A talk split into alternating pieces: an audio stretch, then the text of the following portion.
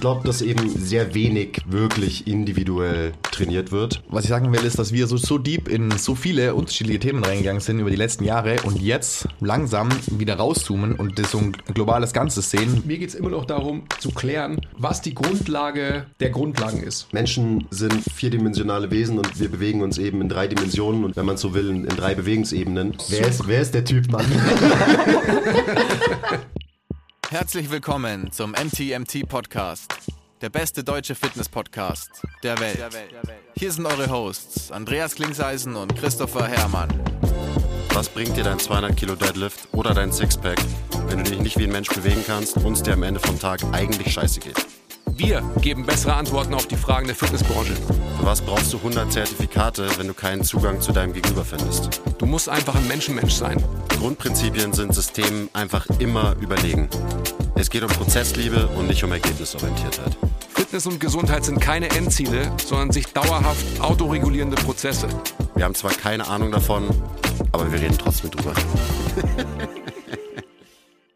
Herzlich willkommen zum MTMT Podcast. Folge Nummer weiß der Basti wie immer und der sitzt auch heute schon wieder da. Aber ich verrate es nicht. Aber er verrät es nicht. Mann, äh, Wie auch immer. Ähm, wir hatten letzte Woche in der Vergangenheit oder in der Zukunft, ich kann es immer nicht wissen, ein großes Gespräch darüber, wie das biomechanische, feine Finesse Wissen, das im Speziellen ihr beide euch angeeignet habt, du hast gar nicht so tun, als wüsstest du darüber nichts. So. über die letzten 15 Jahre, wie das eure Arbeit an euch selbst, aber auch mit den Kunden beeinflusst hat und aktuell tut. Ich denke, dass wir beim letzten Mal extrem viel über unser eigenes Training gesprochen haben. Und was man jetzt so anders macht vielleicht, als man es früher gemacht hat. Also so diese ganzen äh, Gedankengänge sind, glaube ich, sehr, sehr wichtig und als Grundlage durchaus äh, sinnvoll. Aber ich würde heute wirklich gern nochmal darauf zurückkommen, was es wirklich bedeutet in der täglichen Arbeit am Menschen. Also so vielleicht als Einleitung. Man spricht ja im Personal Training immer davon, oder alle Personal Trainer sprechen immer von Individualität, dass sie mit Menschen individuell arbeiten. Vielleicht könnt ihr euch kurz auslassen darüber, wie ihr diesen Begriff oder dieses Wort definieren würdet, gerade auch in dem Kontext biomechanischen Arbeitens.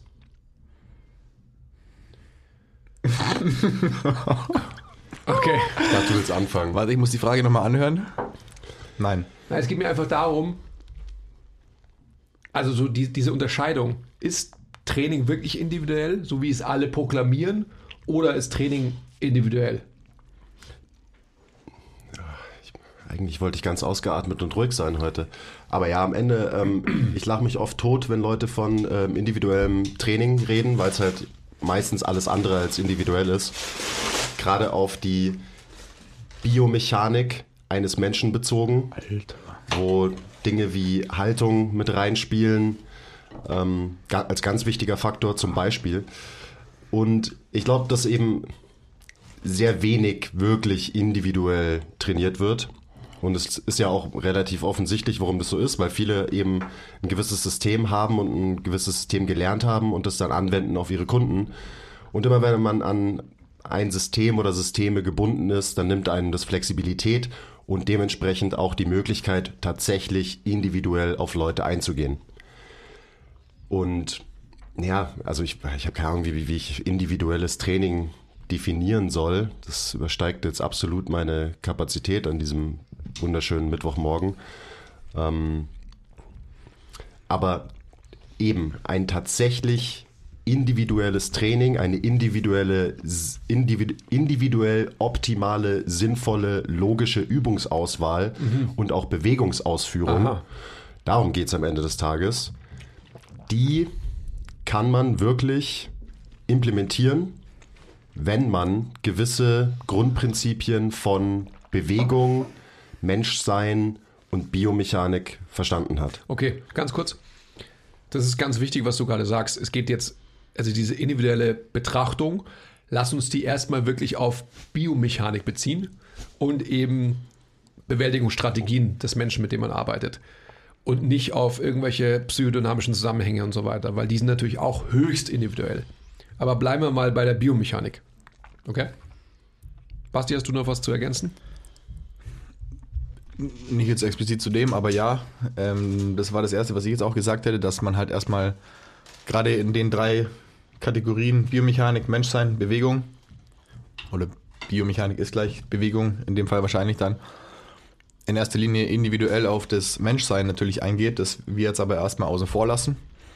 Und dann würde ich schon sagen, dass wir individuell auf unsere Leute auch auf einer biomechanischen Ebene eingehen mittlerweile. Und das ist schon eine große Veränderung über die letzten Jahre war, dass wir wirklich individuell auf die Menschen und ihre Biomechanik eingehen und nicht wie ich davor dachte, dass ich, wo ich eigentlich auch schon dachte, ich gehe individuell auf die Menschen ein, die zu mir zum Trainieren kommen. Auch damals zum Beispiel, als ich Kleingruppentraining gemacht habe, dachte ich, dass ich individuelles Kleingruppen-Personal Training mache. Aber das, was jetzt passiert, ist a whole nother level. Und am Ende des Tages dürfen wir natürlich diesen, diesen Faktor Mensch und psychodynamische Aspekte etc. natürlich eigentlich nicht herausnehmen, logischerweise, weil es so ist, dass die natürlich auch wiederum, Stichwort Stress, die Biomechanik des Menschen beeinflussen. Aber wir bleiben trotzdem erstmal bei dem Thema. Okay? Dann ist halt auch wissenschaftlicher, Ist wissenschaftlicher? wenn wir andere Faktoren ausschließen und uns nur um eine Sache kümmern. Ist richtig, ja. Also da können, können wir auf jeden Fall irgendwie strukturierter und besser drüber reden, wenn wir das so machen. Also von daher, fair enough. Es soll heute auch darum gehen, hauptsächlich um die biomechanische Linse. Ja. Also? Was bedeutet das? Also, wie muss ich mir das vorstellen? Wie geht ihr denn mit Menschen vor, die, die sich bei euch vorstellen und präsentieren? Das ist ein guter, ein guter, guter Hookup. Kann schon jetzt nicht mehr reden. Ich glaube, ich muss noch mehr Kaffee trinken. Also am Ende des Tages, wie gehe ich vor, wenn jemand zu mir kommt? Ich gucke mir eben an, wie er sich bewegt. Da haben wir auch schon oft drüber geredet. Unser Assessment ist halt die erste Trainingssession, wo wir halt die Leute ein paar ähm, klassische Bewegungen machen lassen, wie eine Kniebeuge, irgendeine Drückbewegung, eine Zugbewegung und so weiter. Also halt alles, was mir irgendwie wichtig ist. Wir gucken uns als allererstes mal an, wie steht dieser Mensch, wie präsentiert er sich im Raum, was ist seine Haltung. Da kann man schon relativ viel dran ablesen. Das kann man natürlich dann nochmal präzisieren mit so Dingen wie, man guckt sich einen Toe-Touch an oder, oder, oder. Und gerade wenn man so versteht, was unter der Haube passiert, bei einer Bewegung, wie zum Beispiel einer Kniebeuge oder passieren muss, damit jemand zum Beispiel in eine tiefe Kniebeuge kann und so weiter. Wenn man diese ganzen Grundprinzipien und biomechanischen Fakten wirklich versteht, dann kann man einfach nur aus der Bewegung eines Menschen extrem viel rauslesen. Man kann zum Beispiel rauslesen, was ist die Bewältigungsstrategie dieses Menschen. Also was für eine Bewegungsstrategie wählt jemand, um zum Beispiel aus einer tiefen Hocke wieder aufzustehen. Was verrät mir das über das Aktivierungsmuster von Muskeln? Welche Muskeln benutzt dieser Mensch sehr gerne? Welche kann er nicht so gut benutzen? Was hat das eventuell für Implikationen auf Probleme, die der Mensch dann auch noch mitbringt? Also auf Schmerzen zum Beispiel. Warum ist der untere Rücken von diesem Menschen immer fest und tut dementsprechend auch irgendwie regelmäßig weh und so weiter? Das sind alles so Connections, die man dann machen kann wo man einfach viel mehr versteht und weil man das versteht, kann man dann eben die Art und Weise, wie ich Bewegungen anleite und die Übungsauswahl wirklich individuell treffen und am Ende des Tages dem Menschen mehr von dem geben, was er nicht hat, was er nicht gut kann. Und das ist so der globale Ansatz, also für Training, auch für eine Reha, meiner Meinung nach. Das ist so der, der allerwichtigste. Und das ist auch ein, ein weiterer großer Gamechanger gewesen, gerade über die letzten Jahre. So dieser Approach, dieses, diese grundsätzliche Herangehensweise an Menschentraining. Und das finde ich so einen ganz spannenden Punkt, dass das eine grundsätzliche Herangehensweise an ein individuelles Thema ist. Und dann ist es so eigentlich so, okay, wie individuell ist es wirklich? So wie du sagst, so es kann nicht individueller werden. Und trotzdem ist es irgendwie ein genereller Ansatz, den wir da verfolgen mit den Menschen, die zu uns kommen, aber eben halt auf jeden Menschen individuell bezogen und dann fällt mir immer wieder dieses Zitat von David Gray ein, hier we're all special snowflakes, but we all melt the same way. Und das halt, Du hast fast schon, ähm, du hast jetzt fast schon seinen, seinen Slang drauf. Ja. Also das Melt, das war schon sehr in, ähm, Irish. in ich ziehe zieh mir nur irische Sachen rein, so kein Wunder. ähm, Du würdest auch gut nach Irland passen, finde ich so eigentlich. ja, das ist, glaube ich, eine coole So. Insel auch. Auch so vom, vom Mindset und vom Style und so. Du könntest gut in so einen Pub in Trinkst, ja, ich wollte gerade sagen, trinkst du nach auch gern so komisches Bier? Nee, und lauf auch nicht in Röcken rum und so, aber ansonsten passt Das es, glaube ich, ja. Ich mag Karos. So. Okay, ja, die stimmt, das sind die Schotten. Aber haben die nicht auch so Kills? Hm, Ist ja egal. Ähm, individuell, schmindividuell ist dann irgendwie so eine Sache, die ich auch immer wieder im Kopf habe, was diese ganze Individualitätsdiskussion angeht. Aber natürlich kann es nicht individueller werden, wie wir auf die Menschen eingehen, die zu uns zum Training kommen, finde ich. Und irgendwas wollte ich jetzt gerade noch sagen, aber das fällt mir jetzt nicht mehr ein. Ich kann gerne, also, weil ich kann mir sehr gut vorstellen, dass jetzt alle, die gerade den Podcast hören, sich so denken, so, ah ja, okay, das klingt super, aber hä? Ja. Und deswegen würde ich es mal in ein kleines Beispiel packen. Zum Beispiel, was machen, was machen Füße? Wie bewegen sich, sollten sich Füße bewegen, wenn wir zum Beispiel eine Kniebeuge machen? Das ist so auch so, da bin ich, ich bin gerade ein bisschen auf dem Fußtrip auch einfach so, weil ich das mega interessant finde und weil ich auch mit dieser Herangehensweise jetzt mit ein paar Leuten echt gute Ergebnisse irgendwie erzielt habe.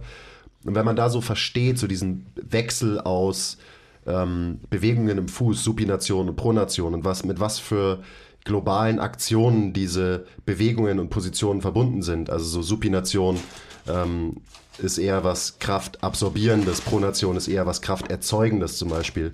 Und dann die Ableitung, wie und wann, also auch vom Timing her, sowas in der Kniebeuge zum Beispiel passieren sollte, wenn unser System eben nicht kompensiert und jedes System kompensiert irgendwie.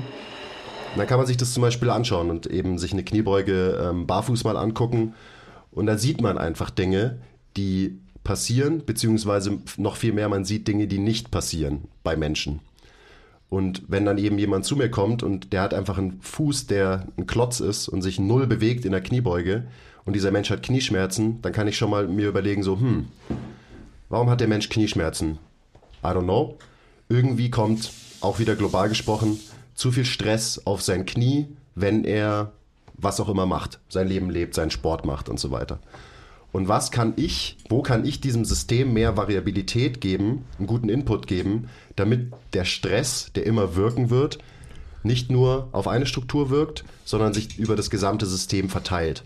Und da kann man zum Beispiel beim Fuß ansetzen und das macht auch total Sinn, weil wenn dieser Fuß sich eben besser bewegen kann, besser mit Kräften umgehen kann, besser Kräfte weitergeben kann, dann wird sich die Kette hoch auch komplett neu bewegen und neu organisieren können. Und das ist Talking about Variabilität, das ist das. Das ist das. Das ist das. Variabilität durchs gesamte System. Mal ganz kurz, Zum Beispiel. um die wichtigen Sachen zu besprechen. Richtig krass. Boah, Die Mond, das ist die beste Mondschnecke in der Stadt. Das ist die einzige Mondstrecke in der Stadt, aber boah. Das ist ja, gestört. das ist, also das ist ja, Ja. verrückt. Ich hatte die aus Versehen neulich auch Shoutout mal. Brotraum, es ist echt Richtig verrückt, krass. Shoutout. Shoutout Teig. Unglaublich. Shoutout Shoutout Mehl. Mehl. Shoutout Mehl war es. Scheiße. Ähm, ich wollte dann noch sagen, weil das ist auch was, was sich für mich am krassesten verändert hat, ist, wie deep wir in manche Themen reingegangen sind und ich meine, manche Zuhörerinnen denken jetzt vielleicht so, oh ja krass, ich muss mir jetzt mehr dem Fuß widmen oder so, weil es ja, ja oft so rüberkommt, dass es genau dann eine Sache ist, die so krass ausschlaggebend für alles andere ist, gerade bei uns Menschen und der Fitness- und Gesundheitsindustrie. Es ist dann nur noch die Füße, die an allem schuld sind und die Lösung für alles sind oder nur noch irgendwie, weiß ich nicht, keine Ahnung, Regt mich so auf. der Kiefer oder, oder, oder ist ja auch egal. Was ich sagen will, ist, dass wir so, so deep in so viele unterschiedliche Themen reingegangen sind über die letzten Jahre und jetzt langsam wieder rauszoomen und so ein globales Ganzes sehen, wenn man den Menschen sich bewegen sieht und dann und uns dann bewusst wird, wie krass wichtig jedes einzelne Teil ist und man dann aber auch so ein bisschen versteht, wie es zusammenpasst und wie es zusammengehört. Und dann gerade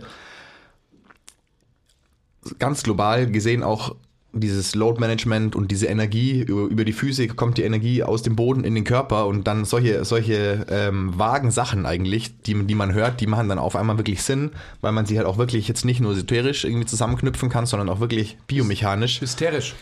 esoterisch. Esoterisch. Also die Energie und, und hier dieses ganze Grounding und so weiter, das macht halt auf einmal wirklich auch Sinn, auch so also logisch weil man das Puzzle zusammenführen kann und dann dadurch kann man halt so super individuell auf den Menschen eingehen, weil man halt sieht, okay, jetzt nur mal wieder hier esoterisch gesprochen, die Energie geht über die Füße in den Körper und das, das passiert in dem Menschen, Stichwort Schwerpunktmanagement, wie, wie verhält er sich und was pendelt von links nach rechts und von vorne nach hinten und welche Stellschrauben kann ich dann an diesem Menschen quasi drehen, um den im Raum mit der Energie, mit der Load, die er quasi im Alltag bewegen muss, von vorne nach hinten, von links nach rechts, von oben nach unten verschieben, damit es dieser Person besser geht, also oder damit sie sich besser bewegen kann. Muss ja nicht gleich heißen, dass allen Menschen schlecht geht.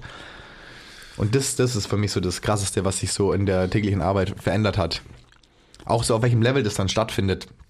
Mit, ich meine, das tiefstliegende, wenn man jetzt nicht von Energie spricht, sondern von Expansion und Kompression, wo muss, wo geht was hin, wo schiebt man was hin. Gestern hatte ich eine Session, da habe ich einem Kunden so wie wir in der ersten Folge gesprochen haben, den RDL gezeigt, weil ich halt einfach wollte, okay, der muss, der muss seine Glutes loaden. Der, der arbeitet nicht mit seinen Glutes. Seine Glutes feuern die ganze Zeit. So krass, dass er Probleme sogar mit dem Beckenboden hat und alles, was damit ähm, zu tun hat. Und der braucht da unten Expansion. Und dieser Gedanke, das kam mir dann auch, so, ich denke mir auch so, shit, Mann, warum habe ich nicht vor zwei Jahren schon genau das mit ihm gemacht, aber weil ich da halt noch nicht dort war und Kannst weil du sehen, was du weißt. Genau, und er auch noch nicht dort war, dass er das so akzeptieren, ak ähm, akzeptiert hätte im Coaching. Und ich habe ihm halt ein RDL, ein Single Leg, ein Stagger Stance RDL ohne Gewicht einfach nur für die Bewegung beigebracht oder versucht beizubringen und ihm gesagt, er soll hinten versuchen zu furzen, damit wirklich alles locker lässt quasi nach hinten rein. Und auf diesem Level Bewegung zu verstehen, in so einer Bewegung, die man ja schon lange gemacht hat als RDL, das ist für mich das Krasse in der täglichen Arbeit. Wenn ihr jetzt mal runterbrecht, wie die Grundlage ist, also wenn wir jetzt auch von Bewegungsebenen sprechen, was muss denn gewährleistet sein, Quiz? Du hast gerade viel von, ähm, vom Fuß gesprochen. Was muss denn alles in Check sein, damit überhaupt solche Dinge funktionieren können, wie,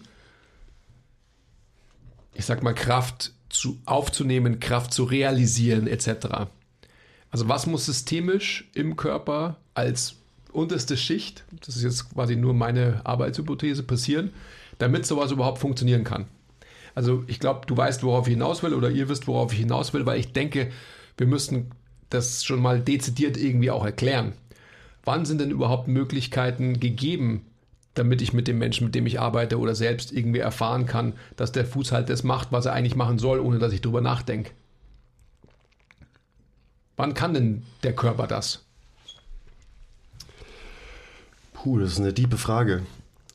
Mm, Also erstmal kann der Körper das wahrscheinlich nicht in einem sehr gestressten, sympathischen Zustand, würde ich sagen, jetzt mal so rausgezoomt, ähm, weil in so einem Zustand eben unser System immer in gewohnte Verhaltensmuster, Bewegungsmuster, Bewältigungsstrategien irgendwie verfallen wird.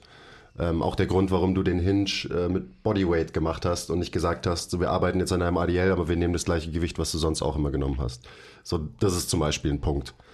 Ähm, anderer Punkt ist, es geht ja auch viel darum, dass eben relative Bewegungen im System passieren können und die können am besten aus einer gewissen Neutralität heraus passieren wahrscheinlich. Also da reden wir dann eben auch von vom Stack und vom respiratorischen System und so weiter, von der vom Proximalen, von der Körpermitte und wie sich diese Neutralität dann auch in die Peripherie, also ins Distale, Arme, Hüften, Knie, Füße auswirkt und so weiter.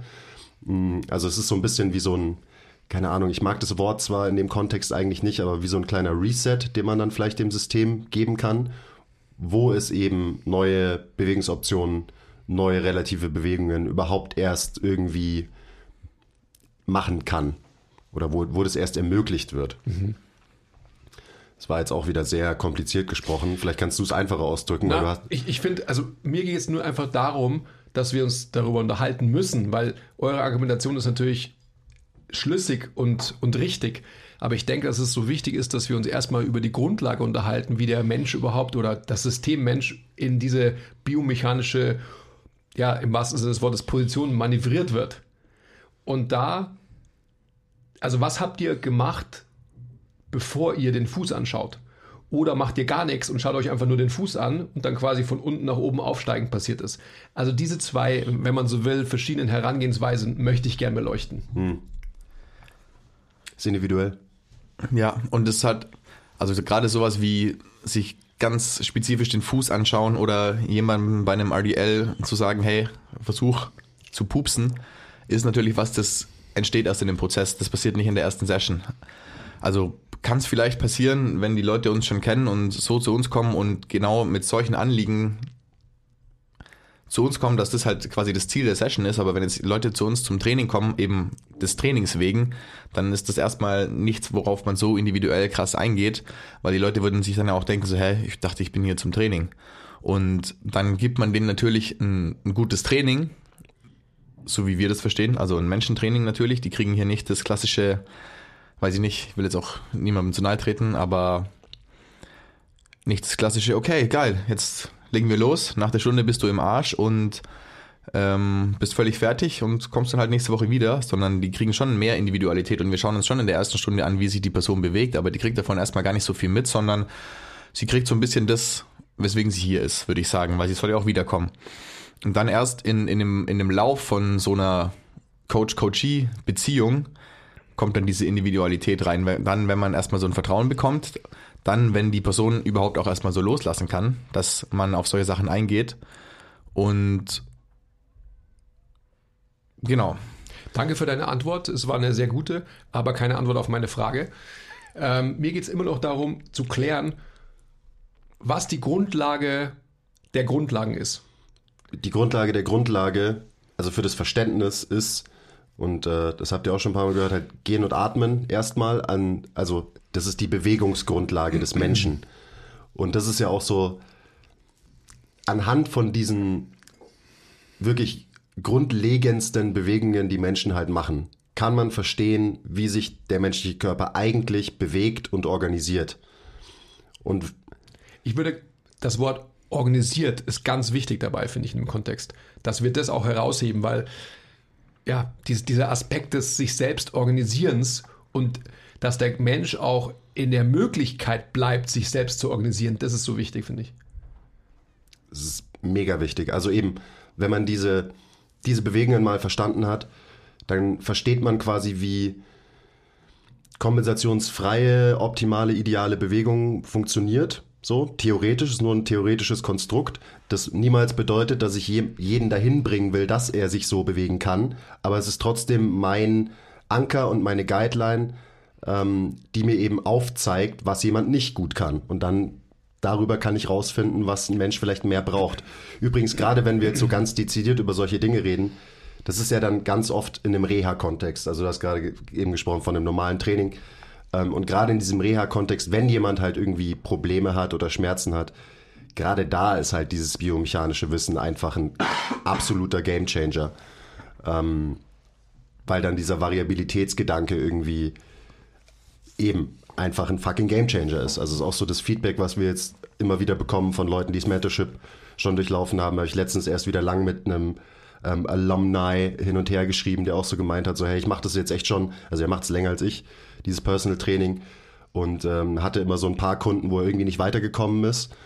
Ähm, und dann hat er irgendwie so durch diese neue Linse und diesen neuen Blick auf Bewegung und Biomechanik gesagt, so bin, ich bin bei allen diesen Cases, wo ich dachte, so, den kann ich jetzt irgendwie nicht weiterhelfen mit meinem Handwerkszeug, was ich habe, hat er überall nochmal einen fetten Sprung gemacht.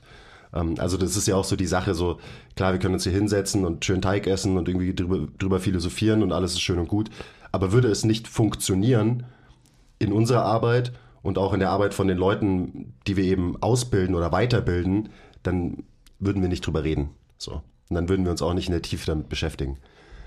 Aber ja, es ist so, dieses, also Gehen und Atmen ist irgendwie dieser Bewegungspart.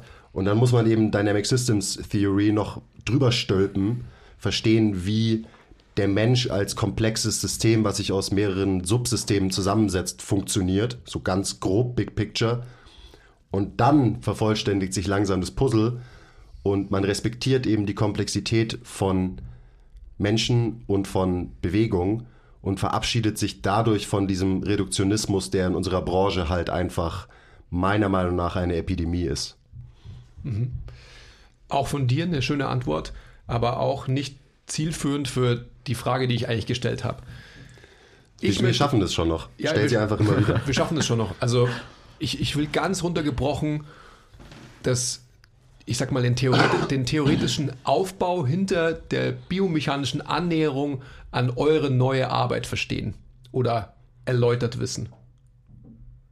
Also sprich, wenn wir von Bewegungsebenen auch wieder sprechen. Was muss in Check gebracht werden, um zu?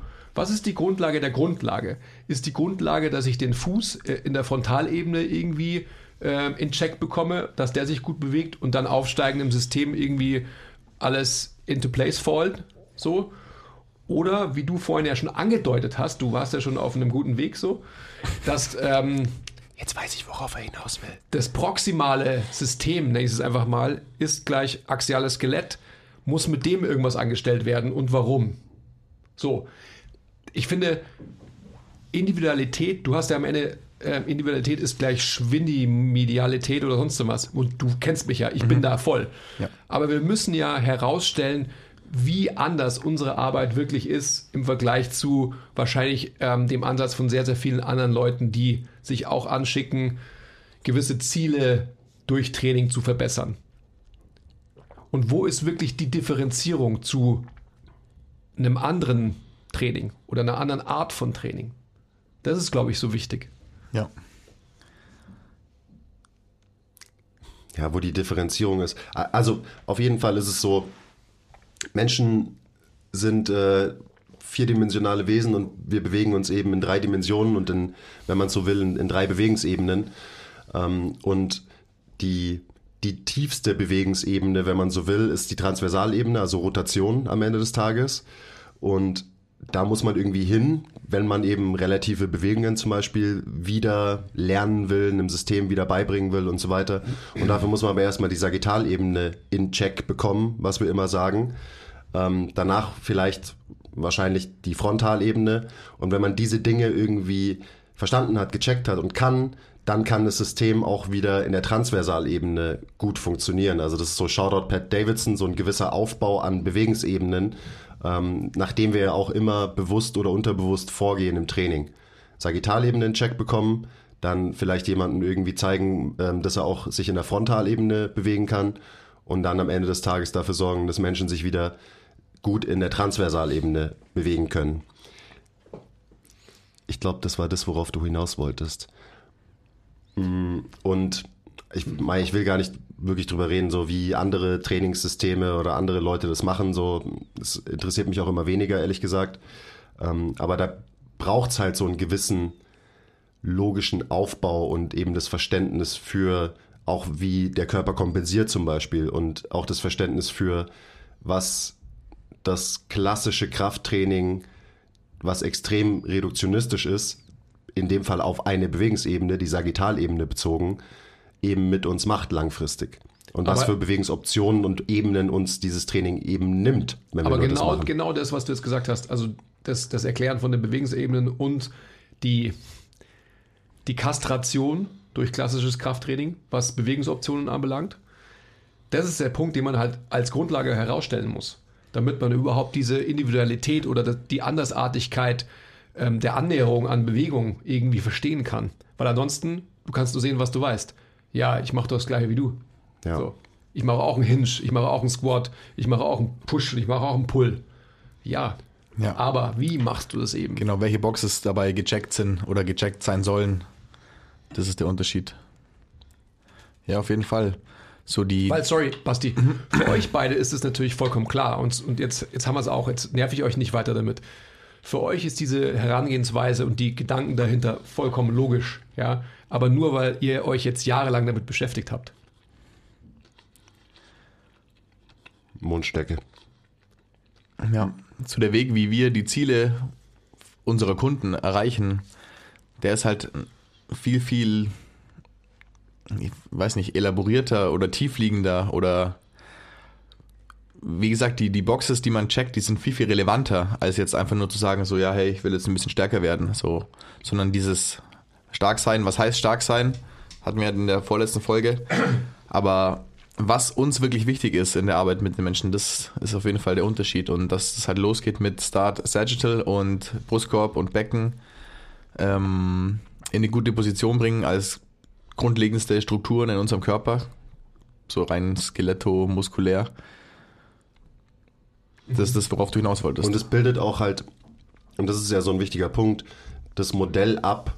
Und deswegen fällt es uns auch teilweise schwierig, das in Worte zu fassen, weil das eben irgendwie Dinge sind, die so unterbewusst ablaufen, wenn man sich, also wenn man ein Training macht, einfach. Ähm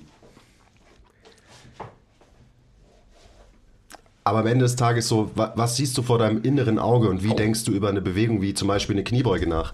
Und ich denke halt nicht mehr über eine Kniebeuge nach, ähm, und habe vor meinem inneren Auge nicht mehr ein Strichmännchen, das ich mir von der Seite angucke und das eine Kniebeuge macht. Und da kann man dann toll die Hebel einzeichnen und sagen, okay, dein Kniegelenk ist da und dein Hüftgelenk ist da.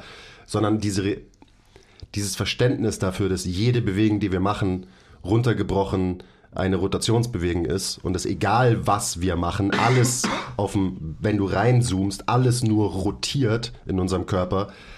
Allein das ist schon so ein, eine ganz andere Herangehensweise, wie man über Bewegung nachdenkt, wie man Bewegung betrachtet, wie man sie sieht.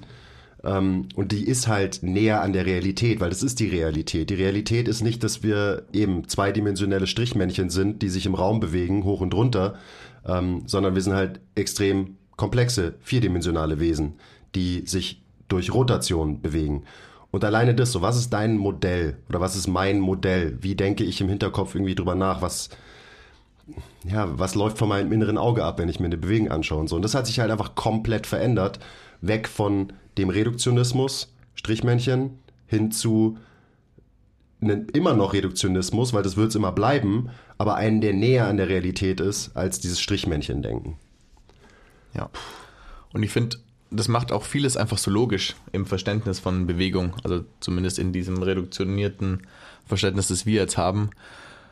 So weil man schaut sich zum Beispiel die Kniebeuge an und zoomt rein und sieht so vor, vor ähm, Augen, was passiert im Brustkorb, was passiert im Becken, was passiert in der Hüfte, was passiert in den Füßen, keine Ahnung, dann zoomt man wieder raus, sieht die Kniebeuge wieder, zoomt wieder rein und sieht dann, okay, hey, das ist eine Ebene, da kann ich mit der Person noch arbeiten, weil da bestimmt noch viel ähm, zu holen ist, viel Bewegungsoptionen, viel ja, Benefits für die Person, egal ob es jetzt irgendwie bessere Bewegung ist oder mehr Wohlbefinden oder wenn es ein Reha-Case ist, irgendwie weniger Schmerzen.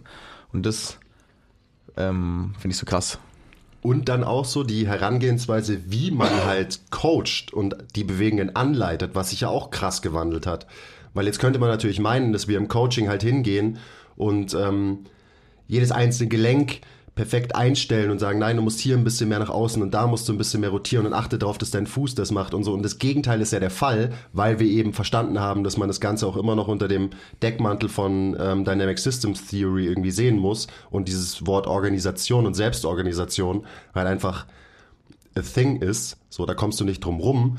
Und dementsprechend muss man eben auch ja, die, die Art und Weise, wie man Leute coacht und Bewegungen anleitet und verbessern will, daran anpassen. Und das, also kurz gesagt, wir ballern unsere Leute nicht mit Cues zu. Wir versuchen nicht immer die perfekte Bewegung irgendwie jemandem anzucoachen, sondern wir haben dieses tiefere Wissen im Hinterkopf. Aber wie wir es vermitteln und wie wir es coachen und cuen, ist trotzdem ultimativ einfach. Also teilweise, ich, oder nicht teilweise, sondern insgesamt cue ich so viel weniger inzwischen als damals, als ich noch ein viel reduktionistischeres Bild von Bewegung und vom Menschen hatte. Was auch so ja. weird ist eigentlich, wenn man mhm. drüber nachdenkt. Mhm, mhm. Also da, da denke ich viel nach, äh, da denke ich viel drüber nach in letzter Zeit. Naja, damals gab es ja auch nur ein Bild der Bewältigungsstrategie für eine Bewegung. Das gab ein Zielbild und das war ähm, Maxime für alle und für jeden. Ja. Ja, das Verrückte ist ja, dass damals hat man quasi, gab es Cues für eine Übung egal wer diese Übung macht und wie, wie, wie diese Übung gemacht wird, ist ja das, was du quasi gerade sagst. Und das ist ja so das Verrückte, warum cute man nicht den Menschen, der die Übung macht, sondern die uh. Übung. So. Mhm.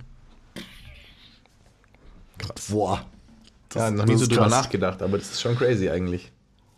Ja, cute den Menschen, cute nicht die Übung. Wow, das ist ähm, okay. hier äh, Kai. Das wird ein Snippet auf jeden Fall für den Podcast. Shoutout Kai. Shoutout Mehl. Kleiner Break. Wenn euch gefällt, was wir machen und ihr uns unterstützen wollt, zeigt uns ein bisschen Liebe, gebt uns Feedback, teilt die Folge, supportet uns auf Patreon. Den Link findet ihr in der Beschreibung. Und jetzt geht's weiter mit der Folge.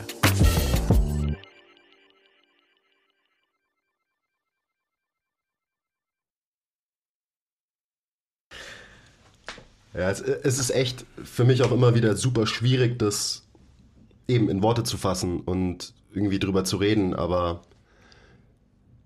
Das sind wir halt auch wieder, das ist individuell, so, um auf den Anfang zurückzukommen. Ja, individuell ist es, den Menschen zu cueen und nicht die Bewegung zu cueen. Und individu individuell ist es, dass man kein Bild von einer Bewegung im Kopf hat, wie sie halt optimal für jeden ist. Und dann versucht, jeden dahin zu bringen. Also ist Bewegung auch nicht so wichtig, oder? Also, Das ist das fucking Wichtigste überhaupt, na, ich frage wenn nur, man es also, verstanden hat. könnte ich ja jetzt so ketzerisch gegenargumentieren, oder? Absolut. Und das ist ja auch eben genau dieses, weil ich verlasse mich ja auf die Selbstorganisation des Systems, wenn ich mein Gegenüber trainiere. Das bedeutet aber nicht, dass die Biomechanik unwichtig ist oder das eh egal ist, weil ich bringe den Menschen ja in eine Situation, in eine Umwelt, in einen Kontext, wo ich mir relativ sicher sein kann, dass das System sich halt gut selbst organisieren kann. Das heißt nicht, und das ist eben, das ist genau das, wo unsere Branche hängt und wo so viele so im Kopf einfach festhängen und dann denken, ja, Biomechanik ist ja nicht wichtig, weil, Punkt, Punkt, Punkt. Ja, nee. Das Gegenteil ist der Fall.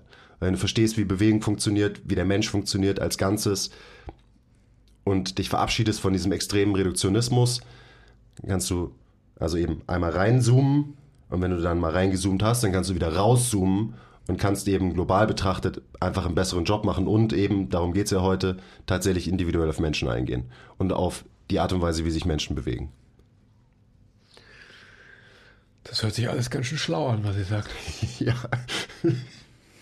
Und wie sind denn jetzt die Veränderungen in der Arbeit mit den Menschen?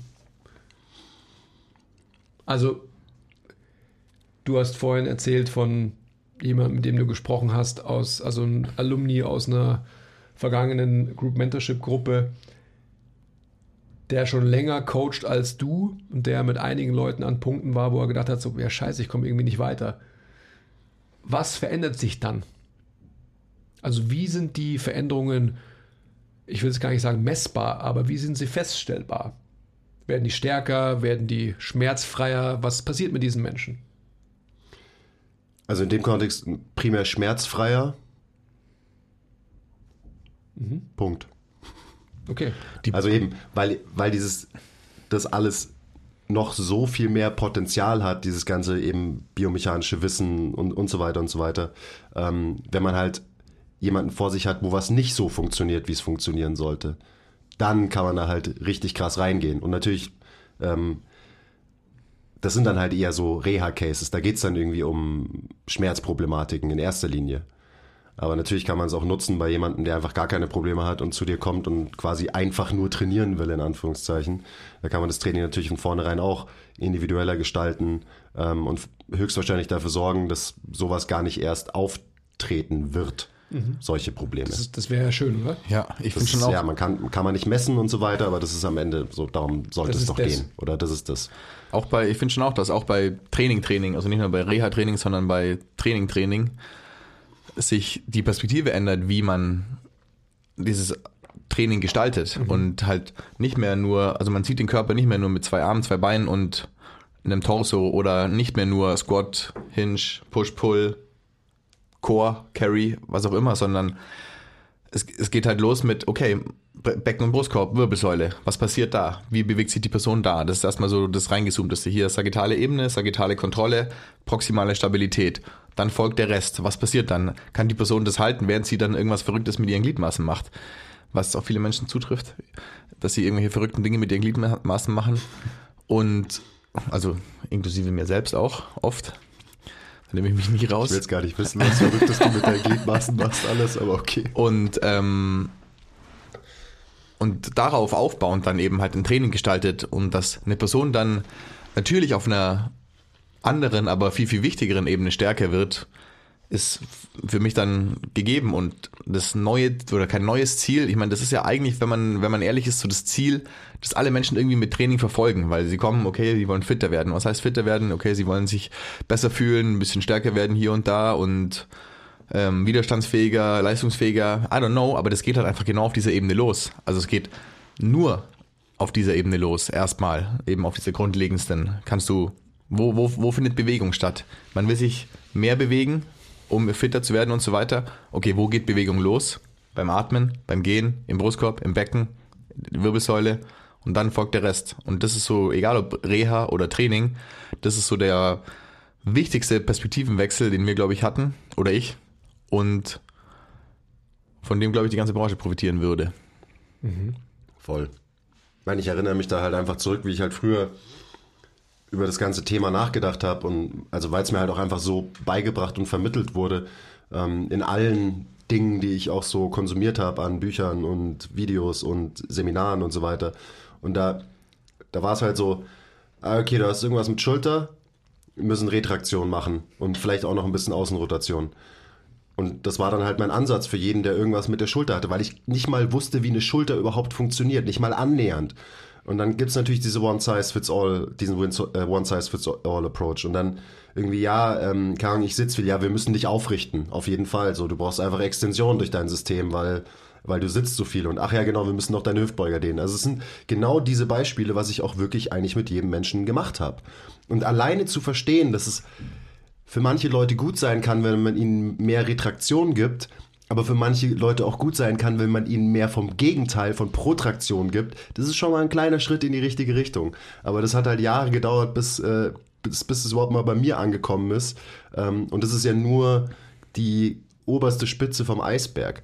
Und dann kann man eben noch viel, viel tiefer reintauchen in das ganze Thema. Und zu tief muss man am Ende auch gar nicht eintauchen, sondern es geht ja darum, dass man so ein paar gewisse Grundprinzipien eben versteht, wirklich versteht und die auch anwenden und umsetzen kann.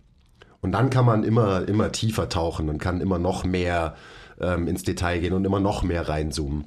Aber einfach mal eben nicht nur den Eisberg, der an der Oberfläche schwimmt, sehen.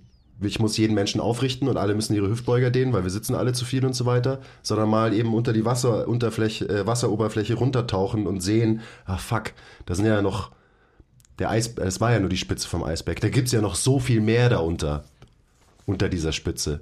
Und vielleicht sollte ich mich mal so ein bisschen mit diesem Teil beschäftigen.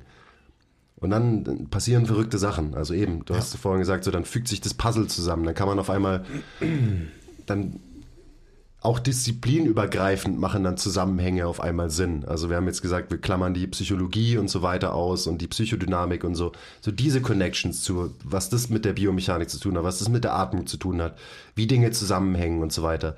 Das sind einfach so, da hat man so viele Aha-Momente und es ist auch, es macht so Spaß und es ist so geil. Ähm, auch wenn es manchmal ein bisschen frustrierend ist, weil man irgendwie, also da rede ich jetzt nur von mir selber, weil man manchmal irgendwie drei, vier Monate nur am Studieren ist und man denkt irgendwie, boah, ich check gar nichts und ich habe nichts dazugelernt und auf einmal kommt wieder so ein, so ein Aha-Moment und auf einmal fügen sich wieder Puzzleteile zusammen und das Bild, dieses für immer unfertige Puzzle, was man vor einem hat, wird ein bisschen mehr vervollständigt und so weiter. Und das ist so, ich meine, das hat jetzt nicht so viel mit äh, an, direkt anwendungsbezogen Individualität im Training zu tun. Ähm, aber eben, wenn man dieses Puzzle mehr vervollständigt, je mehr man es vervollständigt, desto individueller kann man auf Leute eingehen und auch auf sich selber am Ende, so im Training. Und die Frage beantworten, oder zumindest versuchen zu beantworten, was ist wirklich wichtig?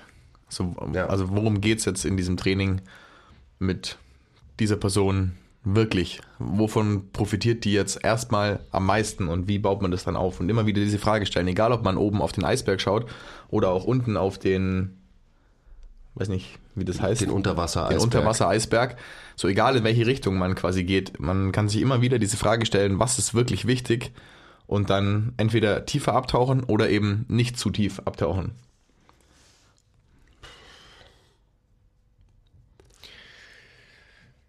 Wenn ich jetzt jemanden, wenn jetzt jemand zuhört Nein. Dann Wenn ich denkt er sich wahrscheinlich, what the fuck? What the fuck, anyway. Schön, dass ihr zuhört.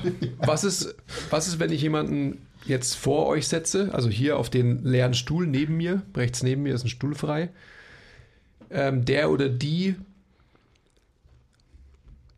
sehr leistungsorientiert trainiert, in unserer Linse, ich sag mal, sehr extensionsgetrieben und vielleicht eben sehr reduktionistisch. Wo ist denn der Ansatzpunkt für so einen Menschen, überhaupt irgendwie zu sagen, ah, ist interessant, was ihr sagt, erklärt mir das mal auf einem, sorry, Level, auf einem Niveau, damit ich es verstehen kann, damit ich überhaupt den Anlass erkenne, mein eigenes Training zu hinterfragen. Weil ich bin doch fit. Ich habe Muskeln, ähm, ich bin ausdauernd, ich bin irgendwie stark und so weiter. Und ähm, ich habe irgendwie vielleicht ein bisschen Spannung im unteren Rücken. Wahrscheinlich muss ich meinen Hüftbeuger wieder mehr dehnen und wahrscheinlich muss ich auch wieder mehr auf, äh, auf dem Foamroller mich, mich schrubben. Wahrscheinlich. Aber dann, äh, ansonsten geht es mir doch gut. Ja, dann ist es ja auch, dann ist es ja auch schön so. Natürlich kann man dann mal fragen, so, ja, aber hast du, also macht dir dein Training wirklich Spaß? Fühlst du dich wirklich wohl? Geht's dir wirklich gut? Und so weiter und so weiter, weil ich meine, ich werde nicht rumlaufen und irgendwie Leuten erzählen, so, hey, du musst anders trainieren, weil bla bla bla. Ähm, natürlich kann ich ihnen die Geschichte erzählen, zum Beispiel einfach von mir und meiner eigenen Erfahrungen und wie es mein Leben besser gemacht hat, seitdem ich eben meinen ähm, Kopf mal ein bisschen geöffnet habe und irgendwie auch mein eigenes Training dementsprechend verändert habe. Aber ansonsten, keine Ahnung, ich muss ja nicht rumlaufen und irgendwie äh, Leute missionieren und ich bin nicht der Mensch, der im Fitnessstudio zu irgendwem hingeht und sagt so, hey, du übrigens, mach das mal lieber so, weil kann sein, dass du dir dann irgendwann wehtust oder irgend so ein Blödsinn. Also ich, keine Ahnung, ähm, weiß ich nicht, ob ich auf die Frage sinnvoll antworten kann, weil ähm, wenn es jemand merkt und ehrlich zu sich selber ist und an den Punkt kommt, wo er sagt so, boah, irgendwie irgendwie macht es mir eigentlich gar keinen Spaß mehr und irgendwie fühle ich mich unter Druck gesetzt vom Training und irgendwie tut mir auch noch mein Rücken weh beim Training und so weiter. Wenn der Mensch da ist, so dann let's go, dann kann, kann ich dir einiges erzählen und ähm, kann diesen Menschen auch weiterhelfen. Ähm, aber ansonsten, mei, das muss ja jeder für sich selber wissen und rausfinden. Und oft ist es halt so, dass der Leidensdruck halt irgendwann groß genug wird, dass man sich halt mal umschaut, was es denn noch so gibt. Ähm, und ob das vielleicht, ob es vielleicht mehr gibt als das, was man halt die letzten x Jahre gemacht hat in seinem Training. Und es ist schade, dass es so ist, dass es quasi erst dazu kommen muss, dass oft der Fall ist, dass der Leidensdruck halt erstmal so hoch werden muss, damit man sich mal umschaut, was es noch gibt. Aber so wird es halt immer sein. Das liegt halt auch einfach in der Natur des Menschen, oder? Also, weiß ich nicht, schon wieder Frage nicht beantwortet, glaube ich, aber. Okay, du brauchst mir auch nicht so anschreien, aber ähm, es geht schon in eine gut, ganz gute Richtung, finde ich. Also mir ist einfach nur wichtig, dass wir herausstellen müssen und mit, ähm, ich mache jetzt eigentlich einen internen Workshop, aber ihr könnt natürlich dann gerne partizipieren, also für, für uns alle, für, für euch zwei, aber für alle, die zuhören auch, die sich ja auch anschicken, vielleicht Training verändern zu wollen. Also wo, welchen Ansatzpunkt haben wir denn überhaupt, eine neue Wahrheit und ein besseres Training verschreiben zu können? Wo ist der Nutzungsanlass? Wo sind die Pain Points der Leute? Ich meine, du hast es ja schon so ein bisschen skizziert. Aber ähm, ich trainiere ja gerade in einem anderen Gym, Shoutout Elb Gym. Und natürlich denke ich, äh, Blicke zu ernten von Leuten, die sich denken, was macht der Typ da? Also Ganz, ganz bestimmt erntest du da einige Blicke, die sich das denken. so vielleicht werde ich auch für die Gym-Fuckery oder wie heißt es, äh, gefilmt so. Ich warte, ich, jeden Tag schaue ich auf die Seite, wann der Andi endlich auf Gymfuckery zu sehen ist. Bitte, Ähm, wenn ihr ihn seht im App Gym, äh, postet mal was, schickt mal Gymfuckery ein paar Aber der, bisschen der, Content. der, der Punkt, den ich gerade versucht habe zu skizzieren, und ihr wisst ja genau, wo ich ansetzen will, ist einfach genau der. Also so, Leute machen Krafttraining und werden stärker und for the sake of, ähm, naja, ich bench jetzt so viel, ich squat jetzt so viel, ich deadlift jetzt so viel, also bin ich halt ähm, im Ranking, in Anführungsstrichen, in der Hierarchie in meinem Gym, bin ich der und der und der auf Platz so und so viel. Also so, was müssen wir denn anders machen, um wirklich nicht eine Bewegung zu coachen, sondern den Menschen zu coachen? Und, und was muss insgesamt passieren, so ganz global, damit wir überhaupt die Möglichkeit bekommen, Training anders aufzuspielen?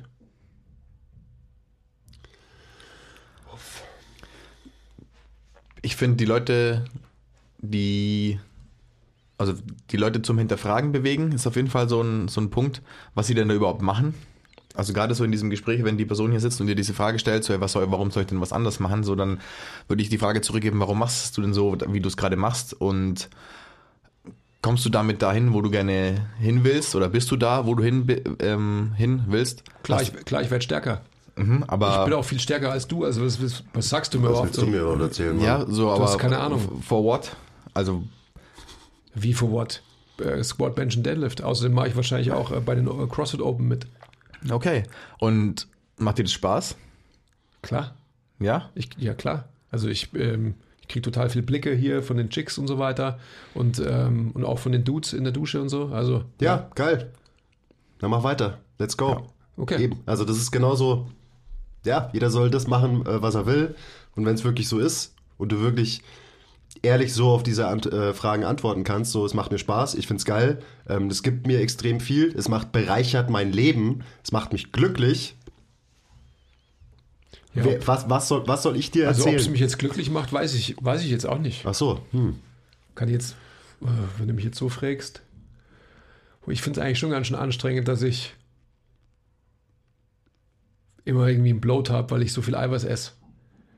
Ich fühle mich irgendwie immer so, dass ich so eigentlich konstant irgendwie Trouble habe mit meiner Verdauung und so weiter irgendwie. Aber es ist halt es ist doch normal, oder? Also wenn ich so viel Eiweiß esse, dann ist es ja irgendwie wahrscheinlich normal. Und irgendwie habe ich auch, ich habe schon so ständig irgendwie so, ein, weiß ich nicht, so einen Stress im unteren Rücken. Also komme mir so irgendwie so vor, als hätte ich konstant irgendwie so eine Platte da drin. Aber ich meine, ich deadlifte halt auch dreimal die Woche. So. Ja, dann, dann könntest du zum Beispiel mal ähm, vorbeikommen und äh, wir machen mal ein Training zusammen, schauen mal an, wie du dich bewegst. Aber ihr macht ja nur Reha, oder? Habe ich also, irgendwer hat mir das mal erzählt, so, äh, dass man bei Rückenproblemen irgendwie zu MTMT gehen kann. Ja, wir machen Menschentraining. Wir geben den Leuten halt das, was sie brauchen. Wir gehen wirklich individuell auf die Leute ein. Und das kann auch heißen, dass du das, was du eigentlich sehr gerne machst, nämlich zum Beispiel hart performen am Eisen, bei CrossFit-Wettkämpfen mitmachst, dass du das einfach länger machen kannst. Weil wenn du dir das viel gibt, dann wäre es doch super schade, wenn du damit in zwei, drei Jahren aufhören musst, weil es dir entweder keinen Spaß mehr macht, weil du ausgebrannt bist, oder Worst Case, dass du dich vielleicht sogar verletzt oder irgendwelche chronischen Überlastungserscheinungen entwickelst. Das wäre ja voll beschissen. Also kommst mal zu mir, dann machen wir mal ein Training, schauen uns das an. Und wahrscheinlich kannst du das, was du eben so gerne machst, dann viel länger machen. Hoffentlich dein ganzes Leben lang. Und dann ist geil. Und es hilft dir auf jeden Fall auch damit, nicht jedes Workout und jedes Training, das du machst, wie einen Wettkampf zu sehen und nur performen zu wollen und zu müssen, was vielleicht mitunter ein Grund ist, weswegen das, das dich nicht so glücklich macht, sondern du Ja, Tra wirst Training macht mich krass glücklich. Also im Training gehe ich auf. Im Training kann ich performen, im Training ähm, kann ich zeigen, wie stark ich bin und so weiter. Da will ich immer der Erste sein und das bin ich auch meistens. Also Training ist super. Mhm, aber zu, zu welchem Preis, den du ja gerade beschrieben hast. Und diesen Preis, den musst du nicht zahlen, wenn du vielleicht nur so ein paar, ich will jetzt nicht sagen Kleinigkeiten, aber ein paar Dinge änderst und du kannst trotzdem noch Spaß im Training haben. Vielleicht die Nummer 1 bleiben, wenn du XYZ machst, Länger die Nummer eins bleiben. länger die Nummer 1 bleiben und mehr von deinem Training bekommen als das, was du jetzt gerade bekommst. Verstehe nicht. Ich will auch einfach, ich will stark sein und ähm, natürlich Muskeln haben, oder? Geil ausschauen. Ist doch irgendwie klar. Ja, aber hier mit, dein, mit, dem, mit der Platte in dem unteren Rücken und deinem Bloat ist dir egal. Das ist, ist es dir wert. Ich weiß nicht, ich kenne nichts anderes. Ja, aber es gehört nämlich nicht dazu. So. Es muss nicht dazu gehören. Okay. Das verstehe ich jetzt aber nicht. Ist auch schwierig. Ich meine, Also ich roll halt dann. Ich gebe zu, meistens ist es so, dass ich ähm, vielleicht einmal, wenn es hochkommt, in der Woche irgendwie mein Mobility Work mache. Und ich weiß, ich soll es wahrscheinlich halt immer machen. So. Aber ihr wisst ja, wie es ist, oder? Man will halt ballern. Ich habe da eigentlich keinen Bock drauf. ja. Was ist, Ja. wenn ich dir sagen würde, dass du, wenn du ein bisschen anders trainierst, ballern kannst in deinem Training und dir die Mobility Work an den Extratagen sparen kannst? Hm, Das glaube ich ja nicht. Das klingt nach einem guten Deal, Mann. Wo kann ich unterschreiben? Also, ja, wir können es schon probieren, aber ich habe schon so viel probiert und ähm, Mei, es ist halt einfach, der untere Rücken ist platt, mit tun die Schultern und die Ellbogen vom Backsquatten halt meistens so ein bisschen weh, aber es ist halt auch normal, oder? So. Ja, aber hast du bis jetzt immer nur an den Symptomen rumgedoktort und eben versucht, irgendwie akut einen Release für den unteren Rücken zu schaffen? Oder hast du dir schon mal die Frage gestellt, was ist eigentlich die Ursache? Woher kommt es her? Warum kommt es immer wieder zurück? Weil wenn du immer zum Beispiel dich rollen musst, damit du einen kurzen Spannungs- und Schmerzrelease hast, so, dann scheint es ja nicht so viel zu bringen, weil sonst würdest du es nicht immer wieder machen, oder? Also ja, aber man muss es doch immer wieder machen. Also ich, ich mache ja auch immer wieder Backsquats und ja, oder? Also das macht man ja auch immer wieder. Also so, klar muss ich mich halt immer wieder rollen, dass die Spannung weggeht. Das Ich ist doch seh- normal. Ich meine, wenn man sich dann die Frage stellt, warum all die Sachen, die du schon ausprobiert hast, wie du sagst, hast ja schon alles gemacht, nicht funktioniert haben, dann fange ich langsam an, so einen Teufelskreis zu sehen, in dem du hängst. Du rollst dich, probierst alles aus, gehst dann wieder zurück zu deinem Training, dann fängst du wieder von vorne an und so weiter und so fort. Und den muss man halt durchbrechen. Und vielleicht mal nicht immer nur nach rechts den Teufelskreis verfolgen, sondern vielleicht mal nach links ausbrechen und was anders machen. Was hast du zu verlieren? Ja, lasse ich sicherlich Gains auf der Strecke, oder? Also wenn ich jetzt auf einmal irgendwie komisches Training mache mit euch, Reha, Nasen, äh, das steigert ja meine Performance nicht, oder? Wie gesagt, wenn du dich besser fühlst, wenn du gesünder bist, wenn du weniger Schmerzen hast, dann kannst du auch härter, länger und besser trainieren. Und das sollte eigentlich ja ganz klar sein. Und dann machst du wahrscheinlich auch mehr Gains, langfristig gesehen. Oder? Abgesehen davon, Weiß ich jetzt auch nicht. Ich glaube, dann hast du mehr Training, äh, mehr Energie eher für dein Training und alles, was du so machen und erreichen willst. Und eben nicht weniger. Okay, und das war ein Auszug. Wer ist, wer ist der Typ, Mann? Jetzt fangen wir an, die Rollenspiele zu spielen. unabhängig davon, ich meine, ist auch für uns natürlich jetzt logisch, aber trotzdem nochmal wichtig zu erwähnen, diese Person, also den Andi vor zehn Sekunden, darauf hinweisen, so was, warum sind das deine Performance-Ziele? Und was gibt's dir, diese Performance-Ziele zu erreichen? Ja, okay. Also die Frage, die der Basti jetzt gerade gestellt hat, ähm, und darauf wollte ich auch hinaus. Die Leute, also jeder Topf findet seinen Deckel nach dem Motto, die Leute, die zu uns kommen, wissen schon, dass bei MTMT Training irgendwie anders ist. Wenn es aber so ist, und ich bin da voll bei dir, Quiz, logischerweise, wenn jemand ähm, überhaupt nicht die Notwendigkeit sieht, Training wirklich anders erleben zu wollen, weil er oder sie mit, mit der Inhaltlichkeit und mit den vermeintlich damit assoziierten Zielen total zufrieden ist, ja, du kannst nur sehen, was du weißt, steht es uns natürlich auf keinster Weise zu, Leute missionieren zu wollen. Eben im Gegenteil, more power to you. Absolut. Also gerade so ähm, trainieren, Extension, Wert stark auf Biegen und Brechen und so weiter, äh, bis es halt dann bricht. Ähm, aber das ist, das ist so ein Punkt eben, weil du, das ist ja auch dein Thema immer wieder, Basti, dass du gerade auch Leistungssportler halt dahin bringen willst, dass sie eher ähm, viel, viel Zeit in Neutralität ihres Systems verbringen und nicht in extremen Auswüchsen ihres Systems für ihre Sportart. Ich glaube auch, dass es total wichtig ist, dass, dass wir viel, viel, viel mit Leuten darüber sprechen, was klassisches Krafttraining macht und Was es nicht macht. und was es vor allem nicht macht, ganz genau. Oder ähm, noch extremer formuliert, was es nimmt. Ja. Also es fördert äh, und so weiter, ja. Ihr wisst, worauf ich hinaus will. Und das ist eine ganz wichtige Diskussion und ein wichtiges Gespräch, das wir dann immer, glaube ich, ansetzen müssen, wenn wir jetzt natürlich in unserem eigenen Podcast darüber sprechen oder wenn ich jetzt in der Situation bin, zum Beispiel im Elb-Gym mich mit Leuten unterhalten zu können, die mich halt fragen, was ich da komisches mache. So. Oder fragen, darf ich dich für Gymfuckery filmen? So. ähm, aber das ist genau der Punkt. Das ist, das ist für mich unsere Aufgabe. Und natürlich muss man auch eben mach, was du willst und so weiter. Ja, also mit Manolo hatten wir, Shoutout Gravity Coach, hatten wir ja auch dieses Gespräch darüber, wie sein Approach ist. Und ähm, ich wollte ihn ja zum, zum Kreuzritter ähm, nominieren, aber er hat ja keinen Bock. Also es wäre einfach halt gegen den Extension Bias in den Krieg ziehen. Und für mich ist es schon wichtig. Also für mich ist es schon eine Aufgabe, die wir eben haben, wo wir halt schon einen gewissen Weg hinter uns haben und halt auch sehen, was es hinter dem, der großen Wand, die Extension versinnbildlich noch gibt. Ja, unbedingt. Das ist, also ich meine, ich fand das Rollenspiel gerade gar nicht so einfach. Also, Absolut. weil, weil man so jetzt nicht vor den Kopf gestoßen ist, aber man ist halt so, man will die Person nehmen und schütteln und sagen, wach auf. So, das ist so, und das ist so schwierig, ähm, in so einer Situation dann irgendwie die, das Verständnis oder empathisch darauf einzugehen, wo die Person gerade ist und sie dort abzuholen, um sie dann wiederum über den Berg zu führen. Und aber genau dieses Wach auf, so, weil ich will jetzt nicht sagen, dass wir aufgewacht sind, aber Würde ich schon sagen.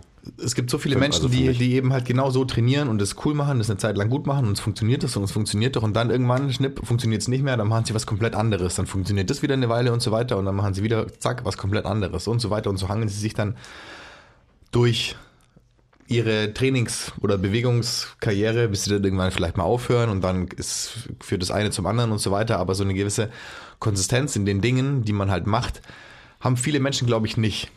Plus, wichtig sind ja auch die Leute, die noch überhaupt gar nichts machen. Also nicht nur die Leute quasi verändern, die schon richtig viel machen, sondern sich fragen, hey, warum machen denn die Leute, die nichts machen, nicht schon irgendwas? Absolut. Und die dann dahin bringen, dass sie was machen, also dass sie sich gut bewegen. Muss ja nicht mal Training sein, einfach nur gute Bewegung in einem Trainingskontext. Und, und aber die quasi abgeschreckt von dem sind, für was solche Menschen eben stehen. Wieso? Ich bin doch der Stärkste hier im Raum. Ich laufe doch hier rum und so. Klar, habe ich ein bisschen Aches and Pains, aber es ist mir egal. So, Ja. das gehört dazu. Ich furze viel, weil ich viel Eiweiß esse. ähm, du nicht, oder was? So, boah, Meine Freundin findet es blöd, aber Mai passt schon. Ja. Und da, und das, Da, da sind wir bei Andys Thema, gell?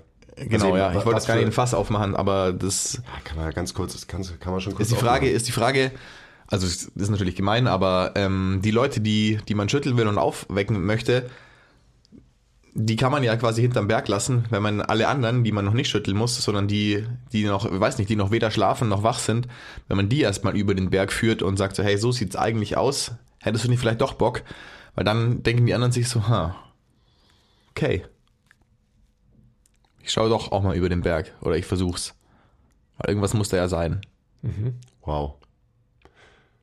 Ja, das ist schon nochmal ein ganz anderes Fass. Also eben, von was fühlen sich Leute abgeschreckt, eingeschüchtert? Warum trauen sie sich nicht ins Gym? Warum sind sie seit vier Jahren angemeldet ähm, in ihrem Fitnessstudio um die Ecke, aber waren erst dreimal da und so weiter? Aber gut, das ist äh, am Ende wirklich ein anderes Thema. Ähm, was für mich auch so auf einem,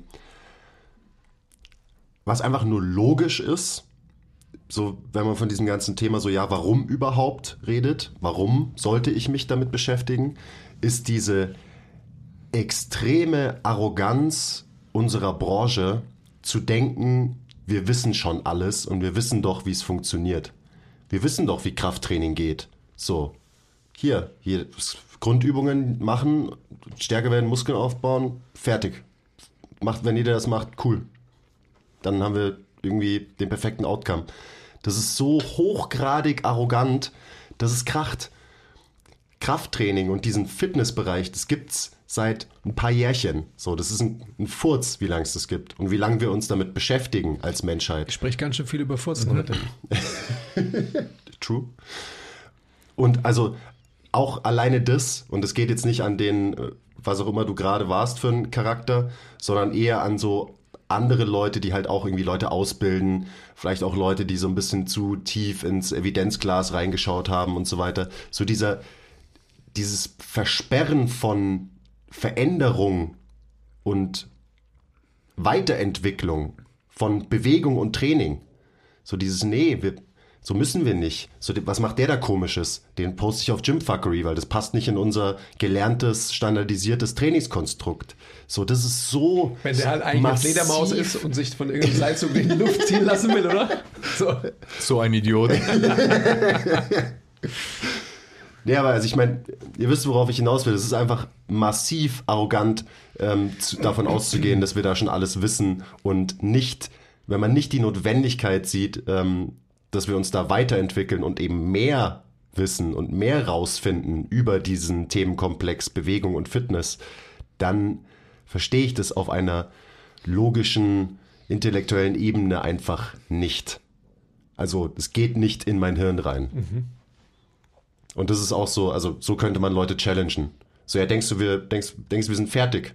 Denkst du so Krafttraining und Bewegung unter Last, da wissen wir alles und wir müssen nichts irgendwie verbessern oder vielleicht verändern oder uns da weiterentwickeln. Und wenn dann jemand vor mir steht und sagt, ja, dann, ja, okay, dann existier weiter in der Matrix und schluck die blaue Pille, ist in Ordnung. Aber du kannst auch die rote Pille haben, wenn du willst. Und aufwach aufwachen. So. Und damit ähm, Herzlich willkommen zum Melt. Also, ähm, aufgrund der fortgeschrittenen Zeit müssen wir leider hier wirklich unterbrechen, weil wir nämlich genau diesen Talk jetzt gleich führen werden in unserem Group Mentorship. Heute startet nämlich die nächste Runde. Und da geht es genau darum, welche Pille man schlucken möchte. Bleibt man bei der blauen oder nimmt man vielleicht die rote? Das ist die Einleitung, ist die Eröffnungsrede von Morpheus aka Quiz aka Zangief. Ihr könnt ihn nennen, wie ihr wollt. Huh? Egal, sorry, weiter. Ist doch egal. Ja, kannst du sehen, was du weißt. Schau ihn dir an, sieht aus wie Zangief, Mann. Krass. Obviously. Ist auch egal. Also es ist ein super interessantes Gespräch und wir sollten es weiterführen. Wir sollten es vielleicht in Teil 3 genau in die Richtung führen. Wir brauchen neue Bilder. Da wirst du nämlich endlich mal interviewt, verdammt nochmal. Nein, äh, ist überhaupt Ich gar überleg nicht. mir auch ein Rollenspiel. Okay, kannst, kannst du auch machen. Aber genau das, was du als äh, Versinnbildlichung, als, ähm, als Bild gebracht hast, Basti. All die Menschen, die ja noch nicht in Touch sind mit dieser ähm, minder belichteten Fitnessbranche. Wenn man jetzt nur nach Deutschland schaut, wie viele Millionen Einwohner haben wir? 82 Millionen mittlerweile. Es gibt eine wabbernde Masse zwischen 11 und 13 Millionen Menschen, die in Fitnessstudios angemeldet sind in Deutschland wenn man jetzt die ganz kleinen, also Kinder und so weiter und die Elderly wegzählt, dann haben wir wahrscheinlich eben trotzdem noch fünfmal so viele Menschen, die eben noch nicht in Kontakt waren. Und die gilt es ja zu erreichen. Das heißt, der Markt nur in Deutschland sind noch 50 Millionen Menschen, die nicht erreicht sind. Circa. Vielleicht sind es 40, ich kann nicht rechnen, aber es sind viele Menschen. Und die brauchen bessere Bilder. So, und jetzt kommt ein Outro, oder? Normal. Und zu To Be. Jetzt spielt die Musik ein langsam. Basti, du musst das Outro machen. Du bist der King of Outro. Ich bin der King of Outro. Ach so, jetzt verstehe ich's. Ja, da schließen wir beim nächsten Mal an. Okay, Verdammt. Das reicht ja auch schon. das reicht ja auch schon. Ja. Also Teil 3 Teil 3. kommt bald. Schön, dass ihr uns zugehört habt, an unserem Rollenspiel teilgenommen habt. Schreibt mal in die Kommentare, ob das gut war, ob wir sowas öfters machen sollen. Ob wir, die, ob wir die Person überzeugt haben oder nicht. Ich will Feedback für die Folge auf jeden Fall. Ich weiß nämlich nicht, was gerade passiert ist. Und wir hören uns nächste Woche. Bis dann. Bye!